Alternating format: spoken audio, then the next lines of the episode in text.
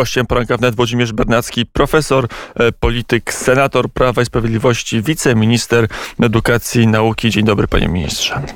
Dzień dobry, witam. Dzisiaj mamy poranek małopolski, nawet małopolsko-krakowski w specyfice, bo wcześniej przedstawiciel opozycji z Krakowa, teraz przedstawiciel koalicji rządzącej. To może najpierw od tej czystej polityki, zanim do rządu przejdziemy. Na ile pan profesor wierzy, że jest szansa na zmianę konstelacji w Senacie, gdzie pan minister zasiada jako senator, że PSL jednak w jakimś sensie wyjdzie E, z koalicji popierającej marszałka Grodzkiego? Panie redaktorze, szanowni państwo, my e, często przeceniamy e, tą siłę i możliwość budowania koalicji. No w każdym razie w tym żargonie, w tej narracji, która się pojawiła, że to, że oto zmienia się układ e, e, dotyczący większości w Senacie, zapominamy o jednym. Zapominamy o jednym, że, że tym języczkiem uwagi jest Polskie Stronnictwo Ludowe, ale przypomnę, w wypadku Senatu to jest trzech senatorów. To jest e, e, pan senator Libicki, e, do którego, którego szanuję, który ma odwagę głosować w sprawach światopoglądowych wbrew większości senackiej. No ale obok senatora Libickiego jest wicemarszałek Michał Kamiński, który najbardziej chyba jest skoncentrowany na na, na samym sobie, przepraszam, ale tak takie odnoszę wrażenie. E, jest e, swego rodzaju e, no, celebrytą. I, I, na tym kończy się ta układanka, która miałaby powodować. No jest senator zmiany, Bober, no. który jest szefem koła senackiego tak. koalicji polskiej PSL. I akurat to jest ten człowiek, który jest związany z tym rdzeniem Polskiego Stronnictwa Ludowego, jest PSL-owcem z krwi i kości. Natomiast pamiętajmy, że że, że zarówno senator Libicki, jak również i w tym wypadku E, Michał Kamiński, e, raczej, raczej są zdystansowani e, wobec Prawa i Sprawiedliwości. Przypomnę, że obydwaj kiedyś byli w Prawie i Sprawiedliwości i zawsze to jest tak, że, że, że, że te poglądy neofitów, którzy, którzy przeszli do, do innych środowisk, którzy są neofitami w tych nowych środowiskach, no raczej poglądy tych ludzi są no, dość, dość radykalne. Chociaż właśnie i, poglądy się zmieniają, to senator Libicki jest autorem e, powiedzenia, że wszyscy skończymy w PiSie, e, kiedy obserwował e, największe natężenie i największą wulgarność e, strajku kobiet. To on powiedział, a poza tym jest chociażby senator Kwiatkowski, są senatorzy niezrzeszeni, senator Kwiatkowski, no tak, który chyba bardzo chce być wicemarszałkiem Senatu. Każdy ma jakieś ambicje i marzenia. Oj, kolejka do funkcji wicemarszałka czy wicemarszałków jest bardzo, bardzo długa, bo, bo, bo wszyscy y, ci, których pan wymienia, najczęściej, jeśli w ogóle rozpoczynają rozmowę, to, to mówią, że, że, że, że właśnie najpierw, że nie są zainteresowani z jakimikolwiek zmianami, a później e, no, wskazują na, na to, że, że, że ich pozycja jest już w tym momencie tak silna, że oni tak naprawdę nie potrzebują zmiany. Przypomnę, e, że zarówno senator Gawłowski jako ponoć niezależny, czy ponoć niezależny senator Krzysztof Kwiatkowski. E, no, to, to są politycy, którzy, którzy e, są wprost związani właśnie z, z koalicją E, obywatelską z PO, a więc, a więc to są ludzie, którzy, którzy z zewnątrz mogą się wydawać e, niezależnymi, ale w istocie rzeczy są e, wprost związani z tym środowiskiem większości senackiej. Także wracając do tego pierwszego pytania, uważam, że, że gdyby, gdyby była wola ze strony Polskiego Stronnictwa Ludowego zmiany sytuacji i układu, a więc zmiany większości w Senacie, to pierwszą osobą, która by została o tym poinformowana, o tej woli, byłby szef klubu parlamentarnego Prawa i Sprawiedliwości, profesor Ryszard Terlecki. I co do tego też jestem przekonany, że, że z całą pewnością pan profesor by nie odmówił rozpoczęcia rozmów i co więcej, szybkiego sfinalizowania tych rozmów. No, drzwi są otwarte, ale, ale póki co do tych drzwi nikt z PSL-u w tej sprawie nie puka. Zobaczymy, jak to będzie dalej się rozwijać, chociaż e, regularnie e, takie plotki e, przychodzą, że być może większość w Senacie się zmieni i to znacznie częściej niż plotki tego typu dotyczące Izby Niższej. Panie ministrze, to do Akademii, do Uniwersytetu przejdźmy.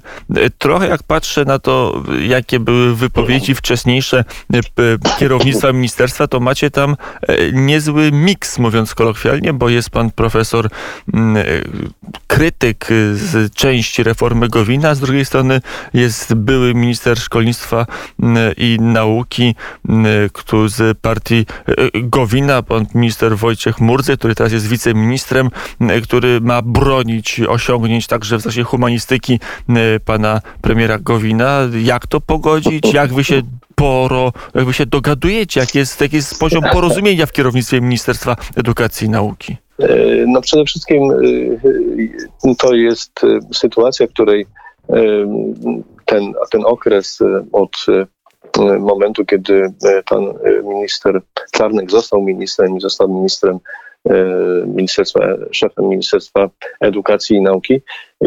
Ten czas do 1 stycznia jest tym czasem, w którym ma dojść do do połączenia e, struktur tych dwóch bardzo dużych e, ministerstw. E, zatem to jest ten czas, gdzie również te kwestie, o które Pan pyta, zostały rozłożone na poszczególnych członków ministerstwa. Ja obok tego, że jestem sekretarzem stanu, zostałem również powołany na pełnomocnika do spraw monitorowania efektów e, wejścia w życie ustawy 2.0 e, i tym samym to na mnie niejako spoczywa nie tylko obowiązek, ale ja też mam ten tytuł formalny do tego, aby prowadzić zarówno rozmowy z gremiami oficjalnymi, takimi jak KRASP czy Rada Główna Szkolnictwa Wyższego, jak również z mniej formalnymi, a więc z różnymi środowiskami uczonych, ale, ale również i studentów. Jutro spotykam się i biorę udział w spotkaniu konferencji organizowanej przez doktorantów. Ta, ta kwestia, ta materia spoczywa w ręku pełnomocnika rządu, czyli w moim ręku i tutaj mam w tym bardzo silne wsparcie pana ministra Czarnka.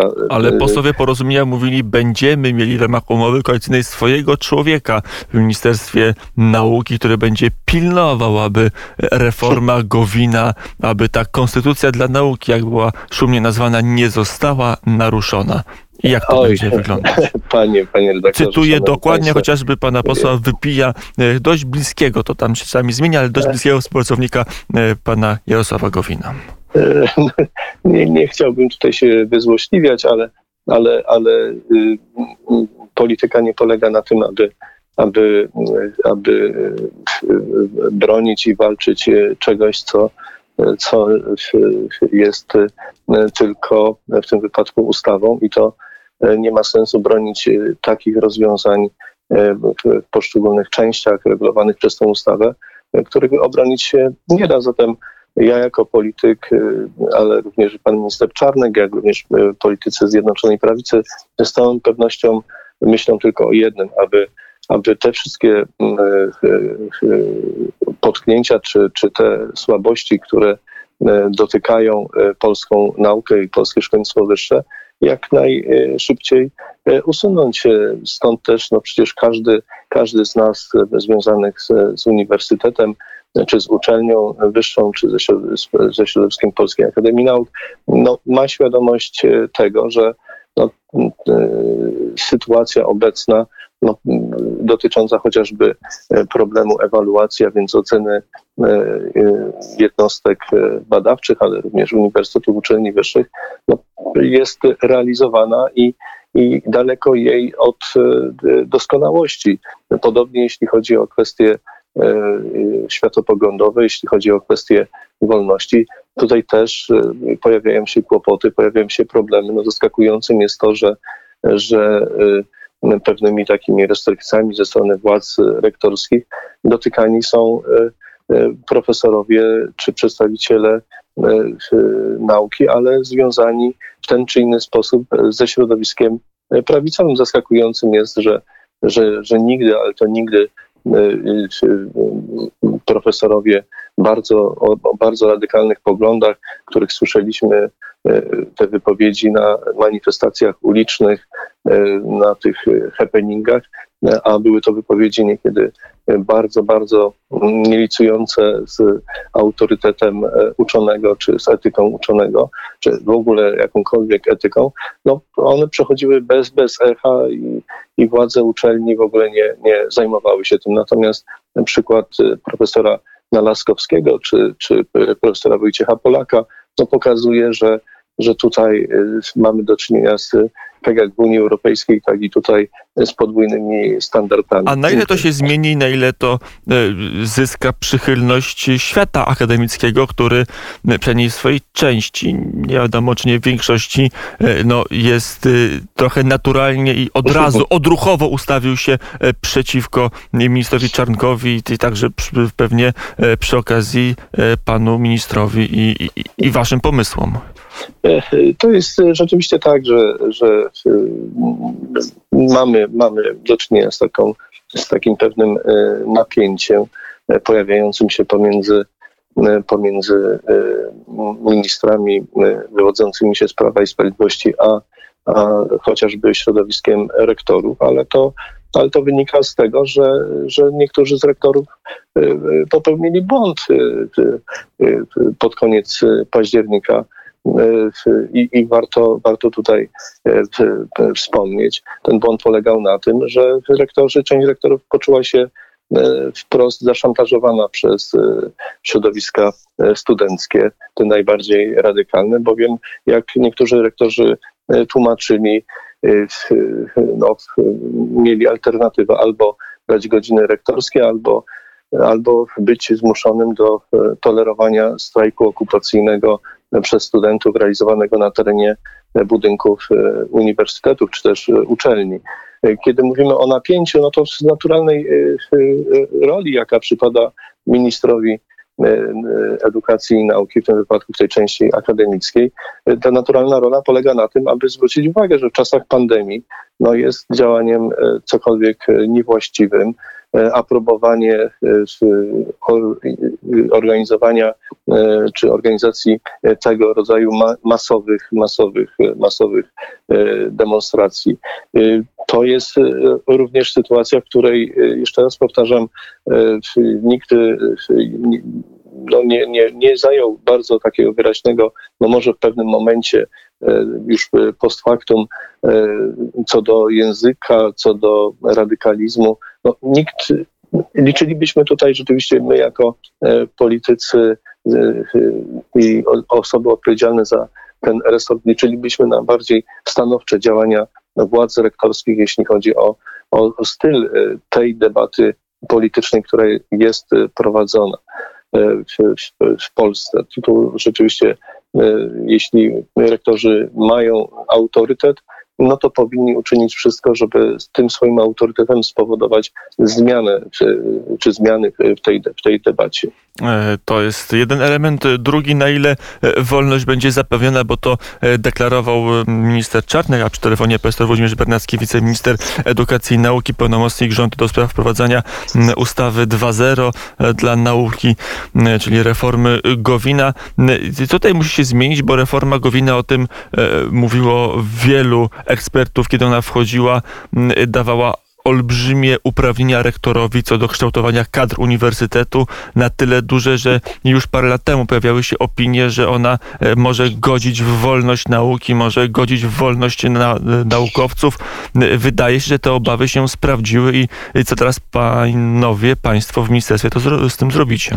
No, przede wszystkim mówimy tutaj o wprowadzeniu tak zwanego pakietu wolnościowego i tu chcę od razu objaśnić, bo, bo, bo niektórzy z, z rektorów kompletnie e, starają się, nie słuchają e, wypowiedzi przedstawicieli ministerstwa, więc teraz powiem e, wprost i jasno. Pakiet wolnościowy to jest pakiet gwarantujący wolność i swobodę wypowiedzi każdemu uczonemu, bez względu na to, jakie poglądy posiada. Mówię tu o poglądach mieszczących się E, w, w ramach e, konstytucyjnych, e, a więc na pewno nie będą tolerowane wypowiedzi takie, które, które uderzają w podstawy istnienia państwa polskiego, czy też no, te, które, te poglądy, które są ścigane niejako z urzędu, a więc te zarówno o charakterze E, faszystowskim, narodowo-socjalistycznym czy też e, komunistycznym. Natomiast każdy, e, kto będzie chciał, będzie miał prawo do równej swobody wyrażania poglądów. Stąd też uważamy jako przedstawiciele ministerstwa i stąd też dokonamy tutaj nowelizacji w tej, w tej części, gdzie rzeczywiście rektor będzie zobowiązany do zagwarantowania E, tej wolności i tej swobody, a więc również umożliwienia prowadzenia debaty na uniwersytecie, a więc to obowiązkiem rektora będzie będzie e, zagwarantowanie tej, tej swobody. To po pierwsze. Po drugie, rektor nie będzie miał prawa na etapie postępowania e, wyjaśniającego zawieszać pracownika naukowego w wykonywaniu czy profesji, czy też zawieszania go w pełnieniu funkcji uczelnianej, uniwersyteckiej. A więc to są te rozwiązania, które no, naprawdę już te dwa rozwiązania spowodują istotną zmianę, zmianę w, tej, w tej materii. Mm, I to jest element y, korygowania, a jeszcze ostatni temat, pewnie e, e, bardziej istotny dla samych pracowników akademickich, którzy też pewnie nas słuchają. Mm, przez lata mówiono o mm, punktozie, to już jest nie e, kwestia ostatnich czterech lat, bynajmniej już nie kwestia reformy Gowina, ale kwestia wprowadzenia systemu bolońskiego ponad 15 lat temu, 10 dekadę temu do polskiej nauki w sposób przymusowy. Jest szansa, żeby humanistyka przynajmniej była mniej od punktów, punkcików zależna? E, to jest e, rzeczywiście, panie redaktorze, problem e, wielowymiarowy, bo po pierwsze to jest wszystko to, co związane jest z tak zwanymi sylabusami dotyczącymi przedmiotów prowadzonych przez wykładowców, to jest jedna kwestia. To jest wprost powiązane z punktami, które są przypisywane do poszczególnych e, przedmiotów i zgromadzenie odpowiedniej ilości punktów pozwala zaliczyć rok i za, pozwala zaliczyć e, studia e, na poziomie czy to pierwszym, czy, czy drugim, ale, ale ta punktoza dotyczy również oceny dorobku naukowego i tak, tak naprawdę potencjału naukowego uniwersytetu, bo tutaj ta reforma wprowadziła sytuację taką oto, że że, że, że mm, kierunki, y, podobnie jak i uprawnienia do nadawania stopni, są przypisane do uczelni. I, i te punkty, y, które y, mają ocenić potencjał naukowy, a więc tym samym zaklasyfikować uczelnie do kategorii wyższej lub niższej, a więc możliwość prowadzenia swobody, prowadzenia kierunków różnorakich, czy też nadawania stopnia doktora, doktora habilitowanego, no te punkty do humanistyki i nauk społecznych zostały E, właściwie wprowadzone na, na podobnych zasadach jak w naukach e, naukach ścisłych, naukach e, stosowanych. I, i tu jest rzeczywiście no, bardzo, bardzo poważny problem. To, że będziemy starali się odejść od takiego sztywnego przypisywania czasopisma i klasyfikowania czasopisma tylko i wyłącznie do tego czy innego, tej czy innej dyscypliny. No, jeśli ktoś publikuje w tym czy innym czasopiśmie, który ma pieczęć i podpis historia, no to już jeśli pisze o historii prawa w jakimś okresie i opublikuje ten tekst e, w czasopiśmie, które tą pieczęć historii posiada, to, to jako uczony nie dostanie żadnego, żadnego punktu. No przykładem jest też, też są prace profesora Andrzeja Nowaka, które z, z perspektywy tego systemu obecnego zasługują jedynie na zero punktów. No, każdy, kto E, zna dorobek e, profesora Andrzeja Nowaka, Nowaka no wie, że, że z całą pewnością to wszystko, co, co, co napisał, zasługuje na, na najwyższą ocenę. I wreszcie rzecz też bardzo istotna i ważna to jest e, finansowanie, finansowanie tej sfery, którą łączymy z, z, z pojęciem humanistyki czy też nauk społecznych. Rzeczywiście jest niesamowity rozdziew pomiędzy Y, nakładami na humanistykę, nauki społeczne, a, a z, z, drugiej strony naukami ścisłymi stosowanymi. To, to rzeczywiście jest, jest duża dysproporcja. Nie chcąc ujmować środków na, na, na tę sferę nauk ścisłych stosowanych, no będziemy jednak zmierzać ku temu, aby, aby nie tylko urozmaicić, ale i zwiększyć ilość programów, a tym samym nakładów na nauki humanistyczne i nauki społeczne. Powiedział profesor Włodzimierz Bernacki, wiceminister edukacji i nauki, odpowiedzialny za szkolnictwo wyższe de facto. Panie ministrze, panie profesorze, dziękuję bardzo za rozmowę. Dziękuję bardzo. I do usłyszenia. Godzina 8.38 na zegarach nam się zrobiła. Ty, ty, teraz, a teraz na chwilę dłuższą oddamy się muzyce, ale w dobrym wykonaniu Eric Clapton.